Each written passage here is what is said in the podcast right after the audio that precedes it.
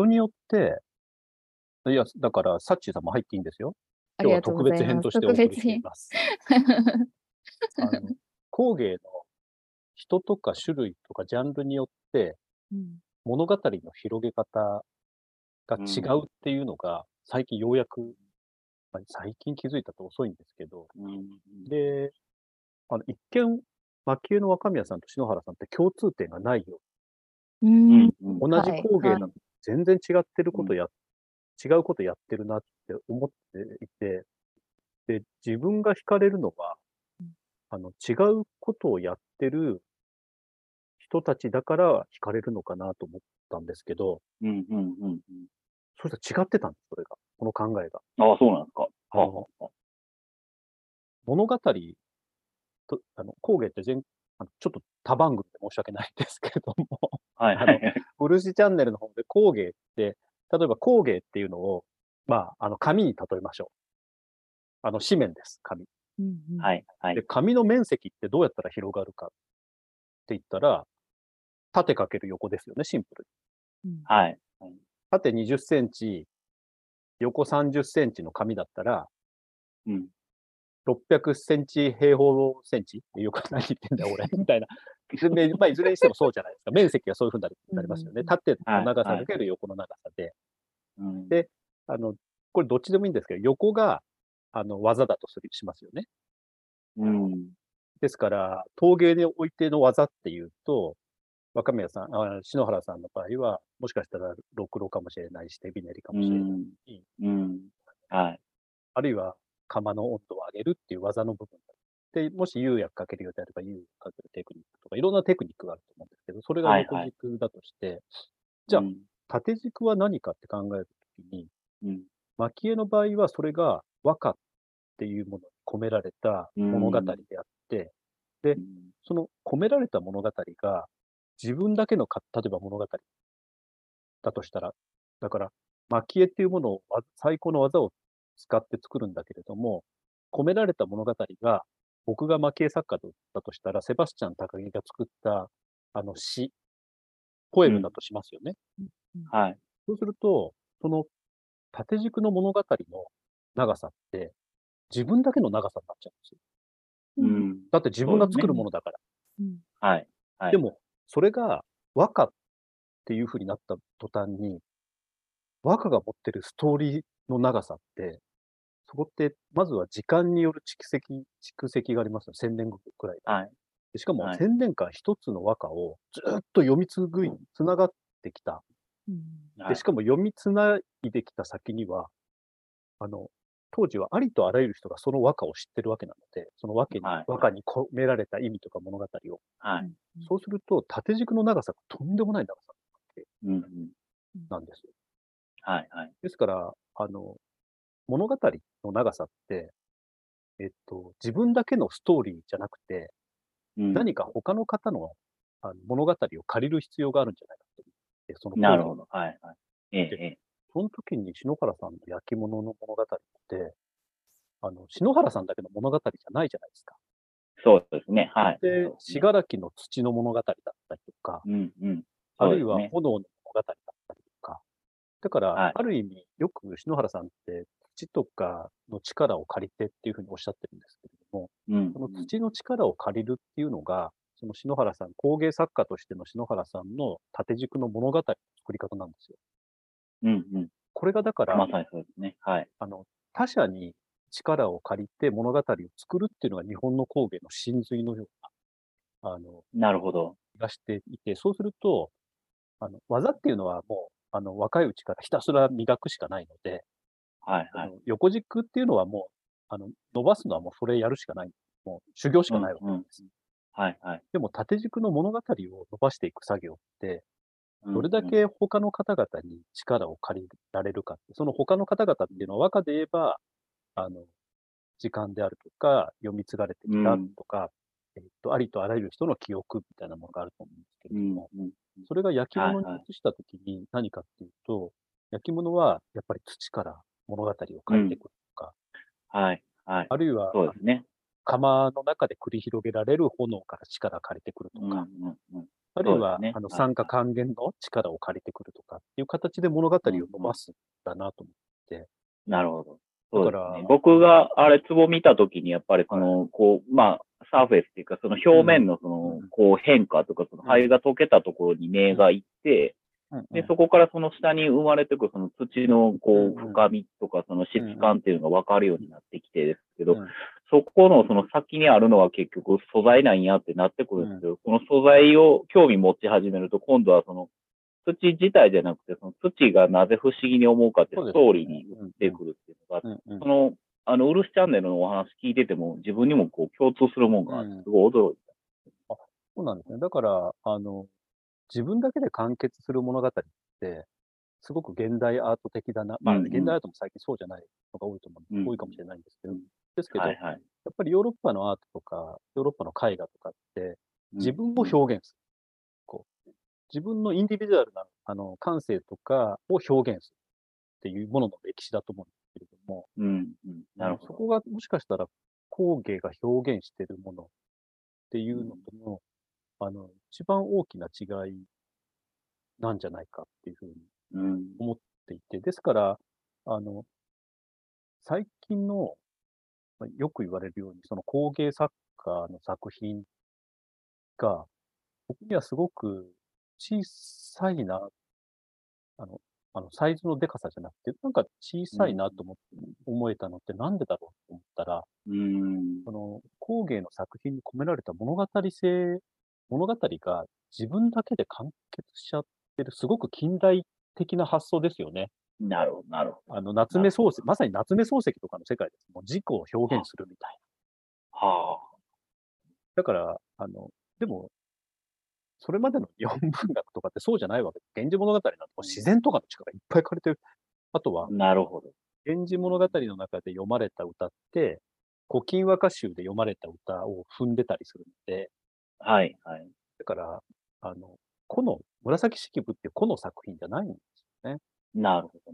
だから物語が圧倒的に深くて、長くて、うん。だから、そう考えると、篠原さん多分本能的にそこに、あの、気づかれていて、僕はでも10代からその焼き物の技術を学ぶってことも必死でやってきてるんですけど、でも結局その自分の技術レベルっていうのはどこまでも大したことないってずーっと思い続けてるんですよね。で、だから、こう、本当に素直に土の圧倒的な力とか、その川の圧倒的な力っていうところに憧れを持てるんですけども、で、その力をこう、自分がこう、どこまでこう近づけるかっていうのが、こう、あありがとうございますっていう気持ちで、そうですちょっとでもややらせてもらえたら嬉しいっていう気持ちでやり続けてるような感覚ですよね。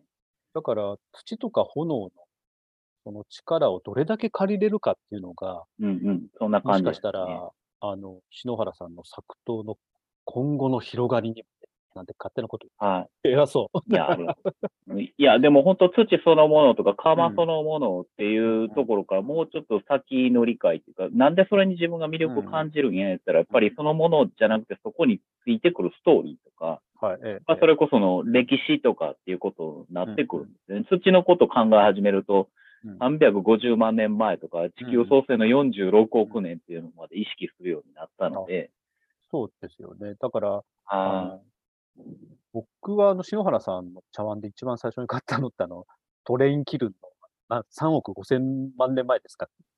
それダダイナソーの土。そうそう、恐竜が生きてた頃の土の茶碗で、あれに惹かれたのって、そうなんですよ。そういう紹介の仕方ってアメリカで初めて体験したんですね。お前の土はたった350万年前かと。俺たちのはダイナソーと一緒に生きてる土だっていう、あ、そういう感じ方なんだって驚い篠原うんあ、やべえ、携帯回してないよ、これ。た。もういいんですよね、これで、ズームの、もう直接や。だから、あの、あれ、あの作品の話聞いたときに、その物語、あの茶碗が持ってる物語、恐竜まで広がったわけですよ。うん、うん。なんか2なるほど億年ぐらいのストーリーを、その2うん億年ぐらいのストーリー持った土を表現する焼き方としてトレインキルンっていうものが多分最高だったわけで、うん。だから、そ、それを知ってから、すその後に信楽の土のストーリーに目が行くようになっうん、なるほど。たんだなと思っていて、ちょっとそれまで僕は多分焼き締めの魅力っていうのにそこまで、あの、分かってなかったんだな。うん、うん、うん。で、あのトレインキルンというか、ダイナソーの土が、恐竜、はい 旧石器時代、旧石器時代どころじゃない。えーっと、ジュラシックパークだから、ジュラ紀の土みたいなものの話を聞いて、その信楽の若い赤ちゃんみたいな土、はい、はい。で、赤ちゃはんの土には赤ちゃんの土の物語があって、だからそうすると茶碗を持つっていうことが、なんか茶碗を持つだけじゃなくなりますよね。この、そうですね。その通りですね。僕もだからそのダイナソーの、うんあの、すごい自慢げにそのアラバマの若い陶芸家はあの、僕に見せてくるわけですよ。うん。お前らのは、最近の土だなって言って、うん、まあ、古いことがこう価値あるような話は、日本で散々聞いてたわけですけうん。どうん、信楽の土もそれまでは、うん。国内でその350万年前のその昔の土でって言われて紹介されてたのに、アメリカの彼は2億年前の方が圧倒的に古いっていう、まあ日本人がこう数字を置き換えただけの話を僕にしてくるわけですけど、その時に初めてその信楽の土のその若さっていうのを初めて気づけたっていうので、すごい良かったんですよね。ついさっき、あの、だ作りたてのほやほやの土やって思った時、すごい面白い土やって思えるようになった。いや、そこが多分、あの、篠原さんの物語の作り方の独創的なところだと思っていて、あの、なんとなく茶碗の物語の作り方って、はいか形とか、そのはい焼き方とか、あるいはうん誰が持ってたとか、ああ、はいはい。そういう物語、あの、それはそれですごくいいと思うんです。うんうんうん。誰が持ってて、ね誰が持ってて、はいはいみたいなのって、ストーリーの作り方としては最高だと思うんです。ええええですけど、それってもう、桃山時代、あるいは、あの、うん指揮者の茶で終わっちゃってるので、もう大正とうんか昭和初期には終わっちゃった物語の作り方のような。あの、気がしていて、はい、でも、あの、今に、今に生きる私たちって、今の物語の作り方をするべき。そうですね。で、その一つの方向性として、その土であるとか炎の物語っていうのは、あの、非常にプリミティブだけど、独創的だなと思っていて、うん。でも、そうですね。要はだからうん工芸の物語の伸ばし方って、あの、いろんな伸ばし方があるっていうのに最近気がついて、なるほどなるほど。で本来的にあの、本来的にその利休がその桃山時代っていうか戦国時代にやったことっていうのは、あの、それまで権威づけられてたその井戸茶碗とか、うんあの、曜変天目とうんか、まあ、誰が持ってたとか、これは貴重なものやっていう、その権威づけられたものの否定やったと思う。そうですね。そんなものよりも、今俺が生きてて、今生きてる投稿に作らしたものの方が価値があるって、うん。こう打ち出すっていう、うんうん。その、なんでそれができたかっていうと、その今まさにその、あの、たか、あの、セバスチャンさんがその説明してるような、そのストーリーとか、うんその意味付けっていうことをやり、やったっていうことやと思そうですね。あの、多分、利休のやり方って美の神様じゃないとできないことですよね。あの、自分で美をうんうん制定する。う。もう俺がルールブックだっうん。ていうやりはい方で、それやるためにはね、あの、利休さんぐらいの審美眼がなくちゃできなくて、あとは、あの、ずーっと、えっと、それまでの茶碗に対して、利休がお墨付きを延々と与え続けてきたわけじゃないですか。はいそれによってはい自分の見る目っていうのを万人に認めさせて、ええで、それだけの自分が今度は新しい美を作るいうことで、はい。すべてのものを利休型に定めていったわけですよね。はい。はい。だから、あの、茶杓は、なんか竹の節がないとダメだとか、うん。でもそれって、あの、利休じゃないとできない、あの、うんものすごいことだなと思ってはいるんですけどそうで、すね。はい。まあ現代でも批判されるようなことを、ね、戦国武将だらけの中で命がけでやるってすごいことですよね。すごいですよね。だけうん。ですけど、だから、今みたいな、あの、現代においての工芸にも、どうやって物語性をつけていくかって、あの、すごくだから面白い試みだなっていうふうに思っていて、やっぱり少しみんな、あの、前回もちょろっとあの話のテーマに出たチャットに対して特別なものっていう思いがあって、はいそうすると、あの、まあ、茶碗がどういうふうに物語付けられてきたかみたいな、今みたいな話に終始しがちなんで、ですから、ちょっと、あの、ラックジャワンであるとか、あるいは井戸とか、あの、うんそういうものに、あの、申請視するような、あの、形はいはい。もあると思うんですけど、なんかそうじゃない物語の作り方がきっとあるだろうなっていうふうに思っていて、だから、あの、すごい面白いアプローチだなっていうふうに。僕はだから、その、ね、あの、セバスチャンさんが、その、2億年前のダイナソーの土で作った茶碗っていうところに、あの、ストーリーを感じて、あの、選んでもらったっていうところで、やっぱ、僕がなぜそれを茶碗にするかっていうことの意味を救ってもらったような感じがしてう、んすごい嬉しかったんですよね。で、まあ、ずーっとそのね、しがらきの茶碗にあの目がいかなかったことは、あの、なかなか、まだまだやな。今回の展示で初めて、うんしがらきのあの茶碗にもあの目を言っていただいたんですけどいやいやいやいやあの、すごい記念すべき展示に。あのね、違う違うんですよ。あの、ずーっと、どれにするかは迷ってたわけです。あの、いつかは信楽の 焼き締めの茶碗を絶対ゲットしなくてはいけないと思ってたんですけど、それってば本丸なわけですよ。あの、白攻めにおける、もう天守閣なわけなんです。うん。で、それまでにこうなんか、あの、周りからじわじわじわじわいろんなもの なんか小引きをこう買ったりとか、なんか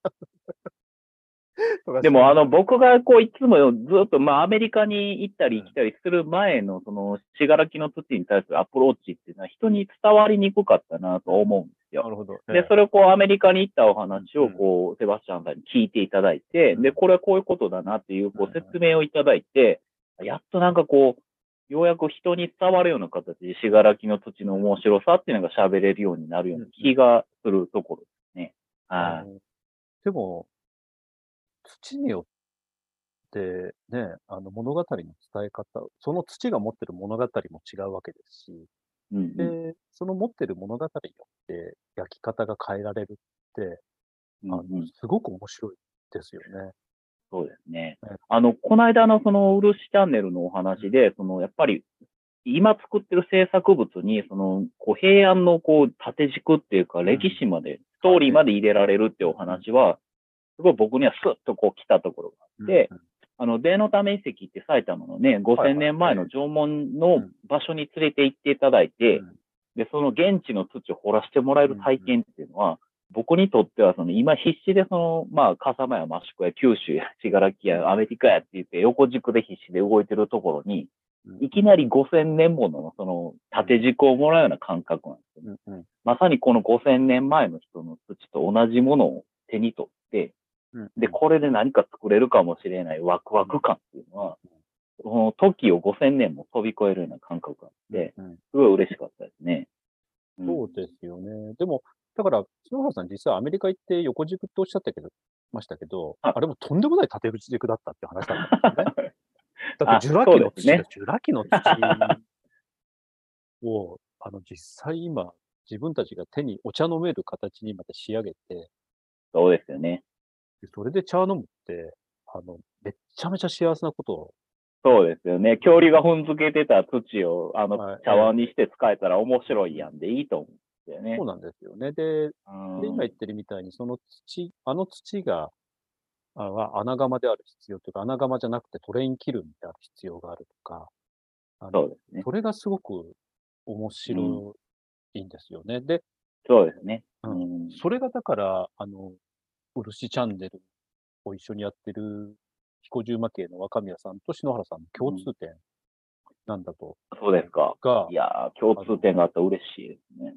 いや、それが分かって、最近ようやく、あの、分かってきて、だから、あの、いや、いろいろ面白いなって、これからだ。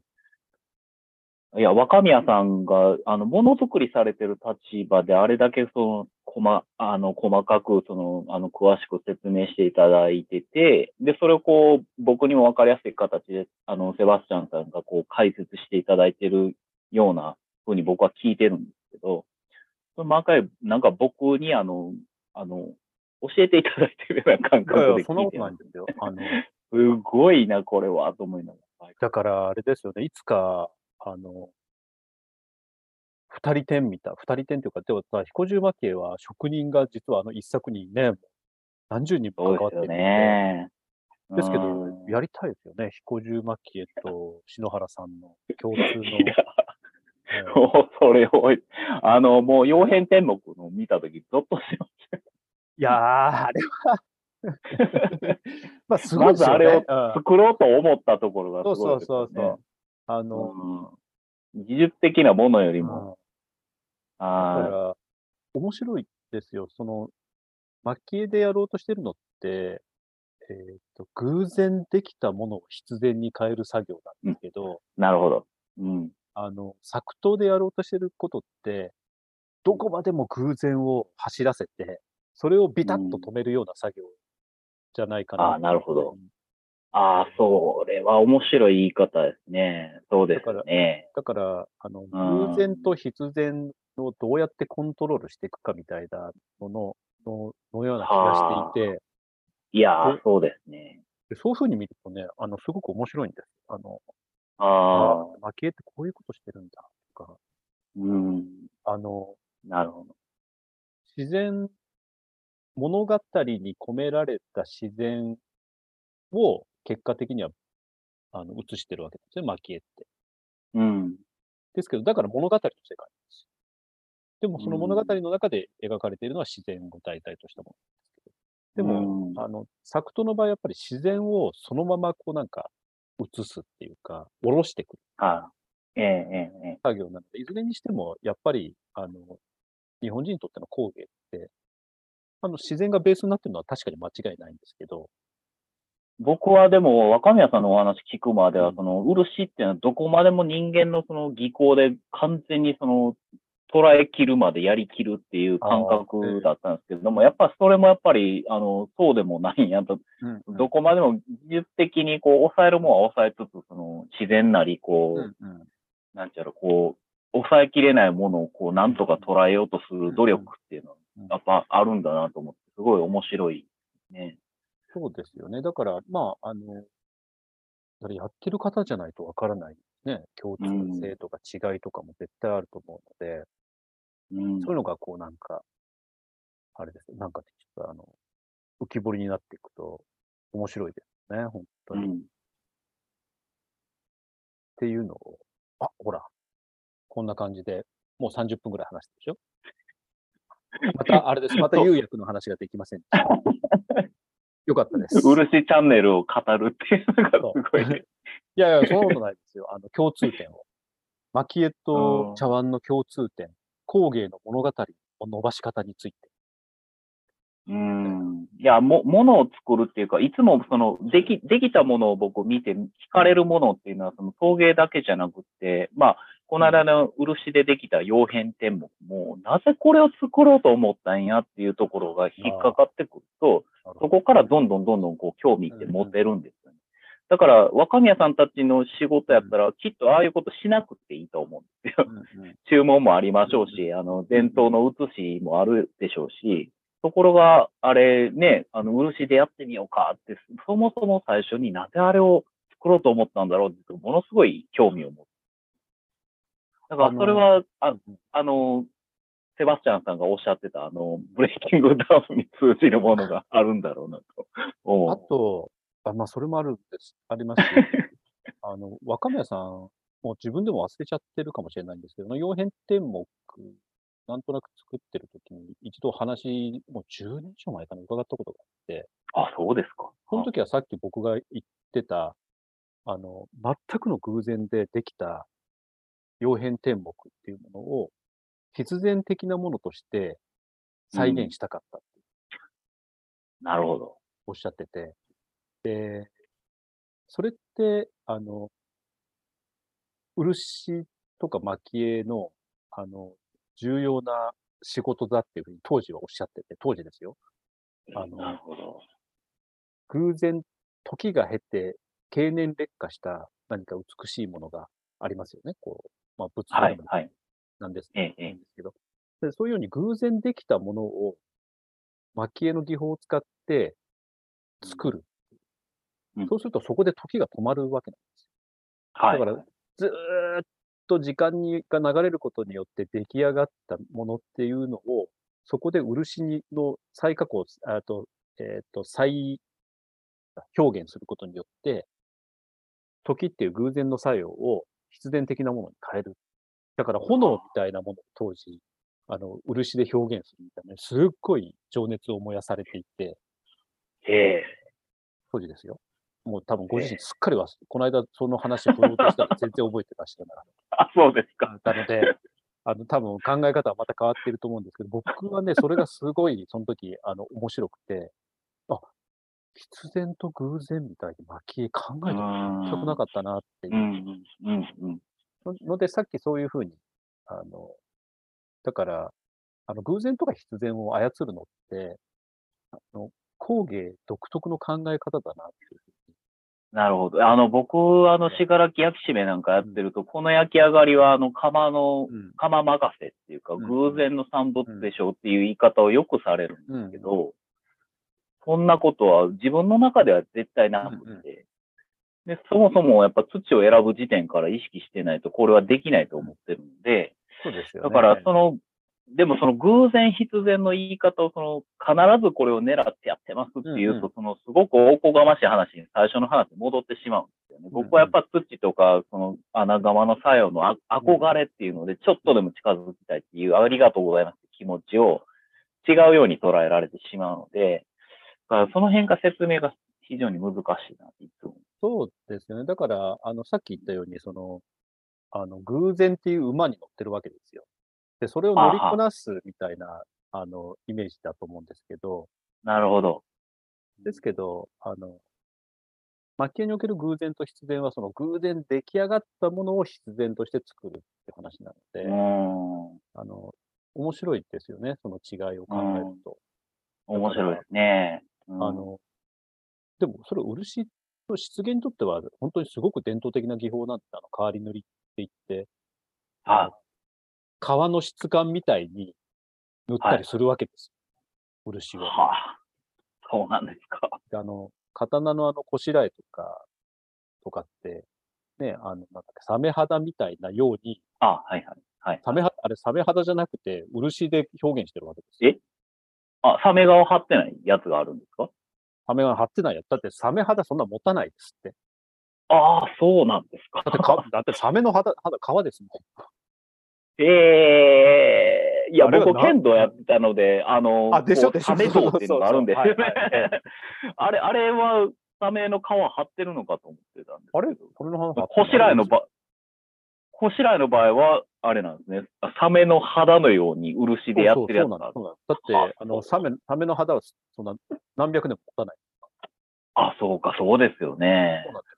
だから、あの、そういうことなんで、だから焼き物で、あの、偶然を、まず、あの、ひ必然を狙ったとしても、やっぱりある程度偶然の作用っていうのはどう考えても入ってくるわけで、まあ、そうですね。はいはい、はい。で、その結果、まあ、狙ってできた説法であるとか、うんあるいは、まあ、あの、花入れあるじゃないですか。はいはい。はい。あれをだから蒔絵だったら、あの形で生地作って、うんで、ああいう色を全部それに見えるように再現するうん。っていうのが多分蒔絵的な手法で、うん。あの、面白いなと思いますけどね。あの、この間、あれですね、聖華堂文庫に行った時も、あの、火事で、あの、バラバラになった茶入れを漆の技術で戻すっていうのを、はいはい。あの、もう外側から歓喜にしか見えないんですけど、だから今現代人が見てる焼き物の中でも漆のテクニックっていうかすごい技術で、こう、全くこう、あの焼き物にしか見えないようにされてるものがある限りは、やっぱその、陶芸の技術の一方向だけでものを見てると見誤るなっていうのは最近よく思う。ですよね。あの、昔みたいに 3D プリンターなんてないわけで、はい。じゃあ、何で写すのが一番いいかって言ったら、うん多分木と牛とうん蒔絵の技術で、そうね焼き物を再現するって、うんあの、うんあそこまでできるわけなので、傭変。そうですよね。で、X 線がなければ完全に見破ることはできないですもんね。本当に。まあ、あの持ってしまえば、も う重さが全然 違うでしょうから。まあでも、生地、生地になんか重さ仕込んでおいて、重さまで揃えるぐらいのやりそうですけどね。できるですよね。きっとできるでしょ。うんでも、いずれにしても、あの、そういう感じで、あの、工芸って、とにかくやっぱり、あの、縦軸と横軸うんうん。なんだなっていうので、あの、あとは、なんか、なんでしょうね、他人の力を借りて何か作るって気持ちがいいですよね。そああの。自分だけでね何かできないわけであって、うんうん。で、その物語最初はでも僕はあの、穴窯をできるだけ自分一人で炊くとか、あの、自分一人でなんとかっていう思いがずっとあったんですけど、やればやるほどその、こう、この、この表現っていうのが自分一人でできてないことが分かってくるんですよね。うんうんそっちの、こう、歴史なりストーリーなり。で、その窯が起こしてくる、その、なんていうか信じられないような作用をやったりっていうことは、まあ自分はそこには立ち会えるだけでいいんやなって、やっと思えるように。まあそうですよね。あと、まあさらにあれだと、もしかしたらもっと土の物語っていうのを突き詰められるかもしれないですよね。あの、だって琵琶湖のね、土使ってるわけじゃないですか。350はい万年前。はい。はい。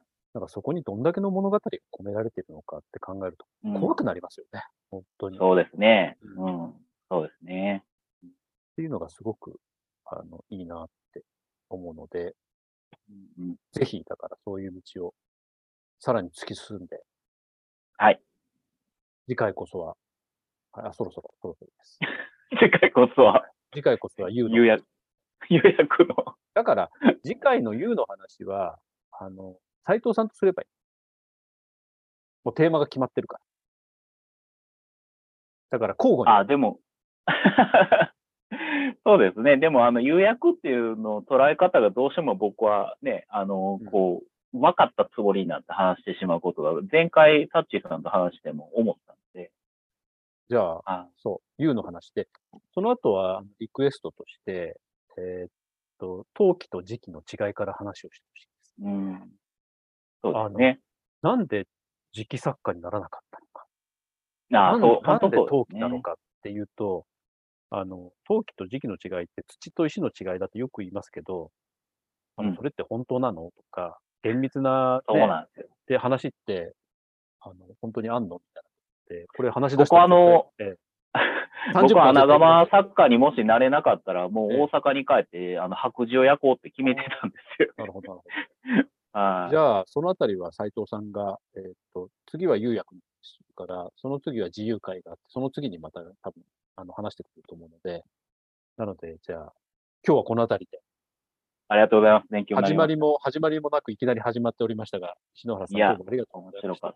ありがとうございました。はい、ありがとうございます。